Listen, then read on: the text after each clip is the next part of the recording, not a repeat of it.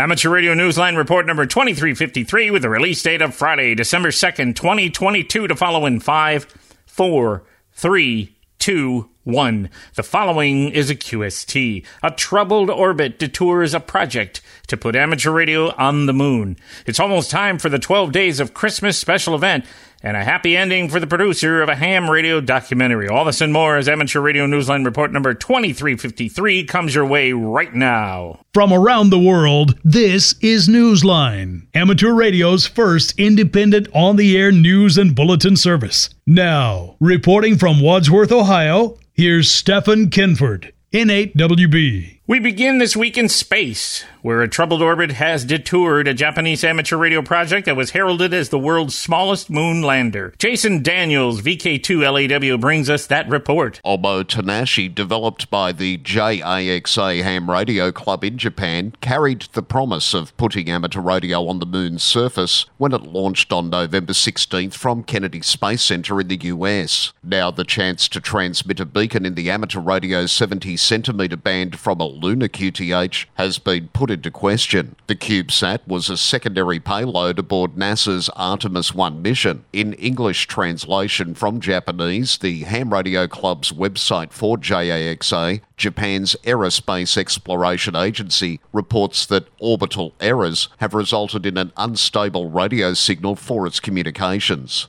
The website also reports that the solar cells face away from the sun, making it problematic to charge Omotenashi's batteries. Having missed the chance for a moon landing, organisers are regrouping. The website reports that data from Omotenashi will be analysed to unearth a possible cause of what happened. The report said that the team believed that the axis of rotation is stable and that the spacecraft will get sunlight when the direction of the sun changes. They expect that will happen next March. This is Jason Daniels, VK2 LAW. Indian radio amateurs and space enthusiasts had a proud moment when a rocket launched for an ocean monitoring satellite had a pair of homegrown amateur radio CubeSats along for the ride. Here's Jim Meachen, ZL2BHF, with details. Members of the Starfleet Amateur Radio Club, National Institute for Amateur Radio, Indian Institute of Hams, West Bengal Radio Club, and the Indian Academy of Communications and Disaster Management were among the hundreds of amateurs across India watching eagerly on Saturday, November 26th, as an Indian Space Research Organisation mission lifted off from the Satish Dhawan Space Centre. Although the primary payload was an ocean observation satellite, the varied secondary payload also included two satellites that the Indian news media were praising as the nation's first homegrown amateur satellites to be launched aboard an Indian space vehicle. The nano satellites had been built in Hyderabad by Dhruva Space, founded by four radio amateurs 10 years ago. The CubeSats have a combined mass of 1.45 kilograms and each is no larger than 10 by 10 by 5 centimeters. Hams will be able to use their store and forward messaging system. Dhruva's CEO, Sanjay Nekkanti, AB30E slash VU3ISS, told one news outlet that this mission was extremely important to those who designed and built the satellites, and said the hams will be testing them out following their deployment into low Earth orbit. Sanjay said, quote, This is a way for us to give back to the ecosystem. End quote. He said he hoped the mission would also encourage more people to get involved in amateur radio and the sciences. This is Jim Meachen, ZL2BHF. Just as the nature and the technology of amateur radio keeps evolving, so too is the landscape changing for broadcast FM. Jeremy Boot, G4NJH, has that story. Switzerland is preparing for the shutdown of its FM radio services as Swiss listeners join the ranks of those in Norway and in the UK who now tune in to DAB+ the nation's switchover from FM analog to DAB Plus digital radio was the subject of discussion at the recent World DAB Summit, a digital radio industry forum held in London in early November.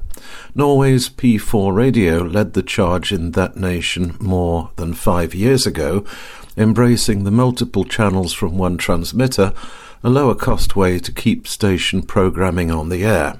Switzerland's move comes just as the broadcast licenses for the nation's radio stations expire at the end of 2024. Broadcasters see the switch as a way to save money while increasing the reach and the variety of the programme content. There will be no simulcasting on FM and digital. In a report in Radio World magazine, Swiss broadcaster Nicola Bomio said he was worried that the change would cost the station's listenership. Others said they wondered whether listeners living on the border with France would simply tune into stations there. This is Jeremy Boot G4NJH. If you're counting down the days until Christmas, here's a little help with counting things down. Just count to 12 for the return of the popular 12 Days of Christmas special event. Mike Askins, KE5CXP, tells us how to get in on the action. Is that a partridge in the pear tree? Or did someone just hang a dipole in its place? And are those nine drummers really drumming, or are they actually DXing? With the return of the 12 Days of Christmas special event this year, you just can't be sure what those nine drummers, 10 pipers, or seven swans are up to. But we do know that hundreds of hams around the world will be listening for them. Their special event call signs will be on the air for a fourth year, starting on December 14th and ending on Christmas Day, December 25th. Operators will be using CW and SSB and making use of one satellite. As in previous years, they'll be using one by one calls that begin with either a W or a K, but this year things will be easier for those who wish to rotate their beams. The calls will also contain a stroke and the operator's numerical call area. So get ready to start listening for all those calling birds and earn a downloadable certificate to make the season as bright as five golden rings. This is Mike Askins, KE5 CXP. December is going to be a busy month for the younger generation of amateur radio operators around the world. Using the YOTA suffix, YOTA, in their call signs, hams ages 25 and younger will be on all bands using all the modes at various times of the day and night. At any given time, you will be able to hear Argentina's young amateurs using LR1 YOTA, hams in Honduras using HQ2 YOTA, or young operators in El Salvador calling QRZ as YS1 YOTA. Here in the United States, the call signs will be K8Y, K80, K8T, and K8A with the single letter suffixes spelling YOTA. Last year's young amateurs logged 119,516 QSOs. Can they top that this year? The month will also present them with the challenge of round three of the YOTA contest, which will take place on the 30th of December from 1200 to 2359 UTC. For more details, follow the link in the text version of this week's newscast script at arnewsline.org. Amateur radio can be very portable and very public, as we know. Now, an awards program created by a group of amateurs in Australia combines both in a very practical way. John Williams, VK4JJW, explains. You can trade the trails and the treetops for trains and trams thanks to an awards program from the School Amateur Radio Club Network, VK3SRC. It's called Public Transport on the Air, PTOTA, and it encourages students and other commuters to grab their handhelds and call CQ while en route to their destination on some means of public transportation. Contacts can be made via digital or analog voice modes and can utilize any network or device. The only requirement is to have the QSO on an amateur band. Based in Australia, the club network unites schools in which students belong to an amateur radio club. The clubs are promoted and assisted by Julie, VK3FOWL, and Joe, VK3YSP. SARCnet administers a number of program awards, including PTOTA. PTOTA awards are issued as annual certificates. Participants' points are reset every first of the year. The SARCnet website encourages students to make ham radio visible to the public in this way, but does offer two important caveats. Before leaving the train or tram, check your seat for any equipment you may have left behind, and perhaps more importantly, try to avoid morning and afternoon rush hour. Additional details are available at sarcnet.org. This is John Williams, VK4JJW. Time for you to identify your station. We are the amateur radio newsline heard on bulletin stations around the world, including the Silver Creek Amateur Radio Association's 2-meter repeater W8 WKY Tuesdays at 7:30 p.m. local time in Doylestown, Ohio.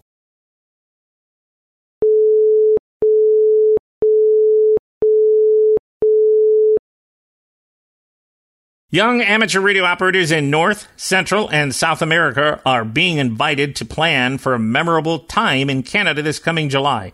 Applications are now open for the third Youth on the Air Camp, which is open to licensed radio amateurs between the ages of 15 and 25. The camp will be held on the campus of Carleton University in Ontario, Canada from July 16th through July 21st. The application process is free and allocations are being held for campers from each of the three Americas to allow for attendance from countries throughout IARU Region 2. For the best chances at being chosen, prospective campers are being encouraged to apply by January 15th. The application process will, however, continue through to May 31st. To apply and to read details about making separate arrangements for transportation, visit youthontheair.org.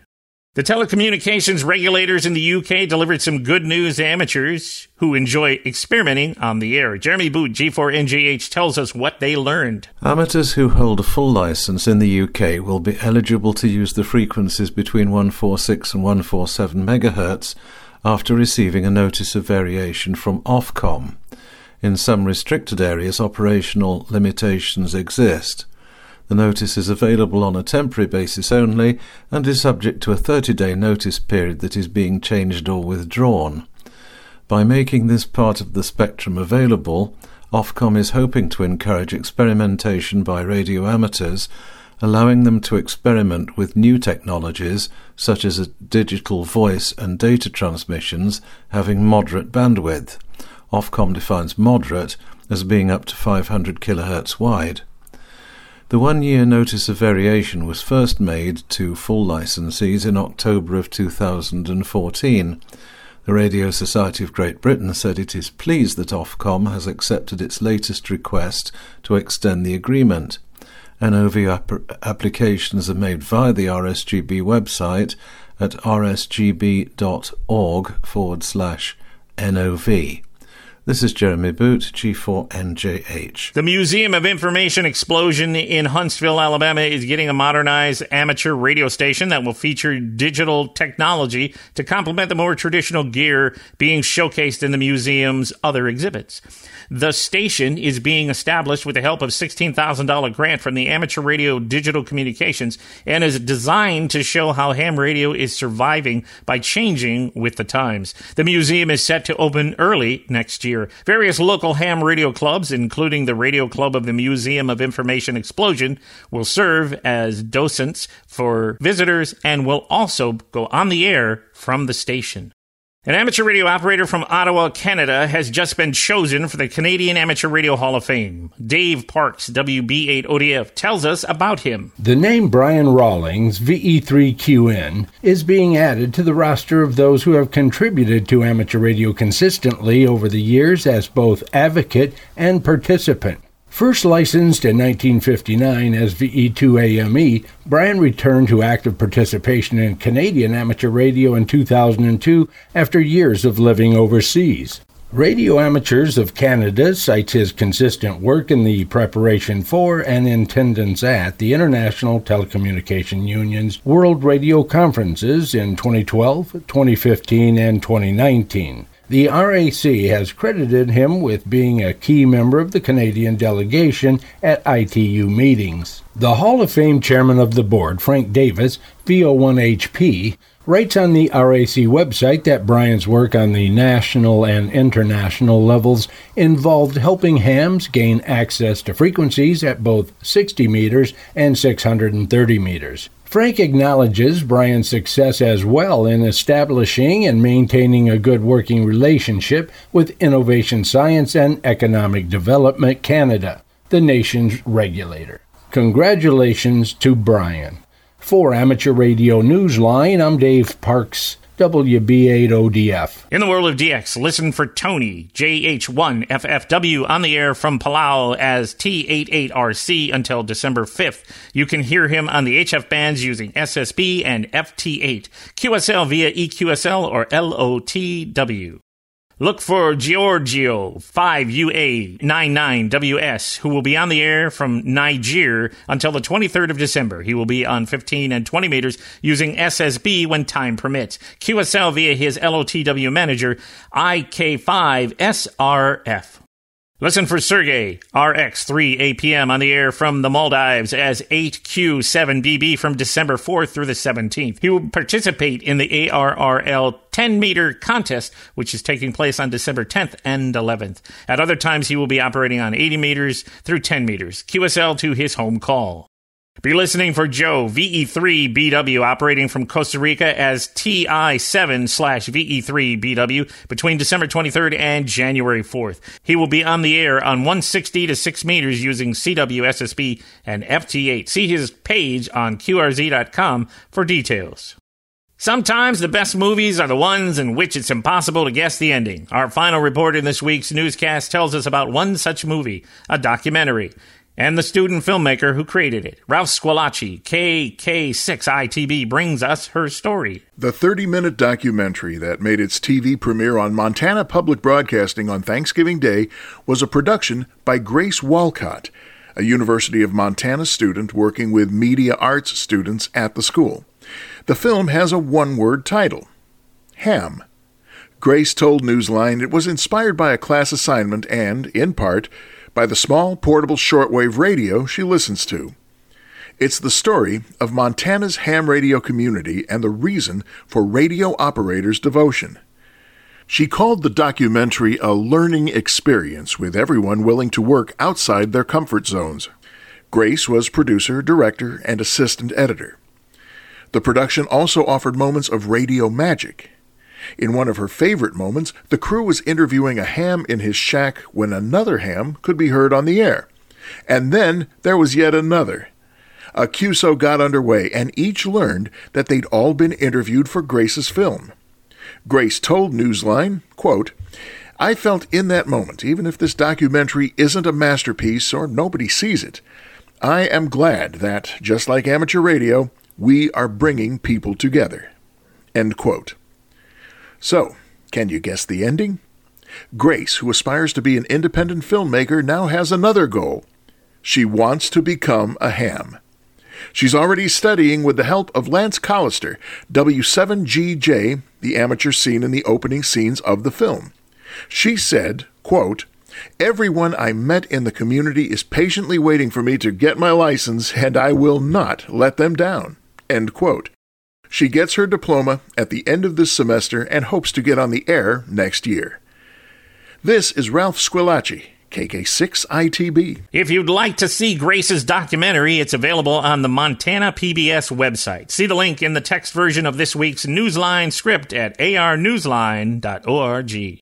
With thanks to the ARRL, CQ Magazine, David Behar, K7DB, DX-World.net, JAXA Amateur Radio Club, Facebook, Montana PBS, NASA, Spaceflight.com, The Print, QRZ.com, Radio World Magazine, the RSGB, Republic World, SARCnet, ShortwaveRadio.de, Youth on the Air Camp, Wireless Institute of Australia, YOTA, and you, our listeners. That's all from the Amateur Radio Newsline. We remind our listeners that Amateur Radio Newsline is an all volunteer, nonprofit organization that incurs expenses for its continued operation. If you wish to support us, please visit our website at arnewsline.org and know that we appreciate you all. We also remind our listeners that if you like our newscast, please leave us a five star rating wherever you subscribe to us. For now, with Caryn Eve Murray, KD2GUT at the news desk in New York, and our news team worldwide, I'm Stephen Kinford, N8WB in Wadsworth, Ohio, saying 73. And as always, we thank you for listening. Amateur Radio Newsline is copyright 2022, all rights reserved.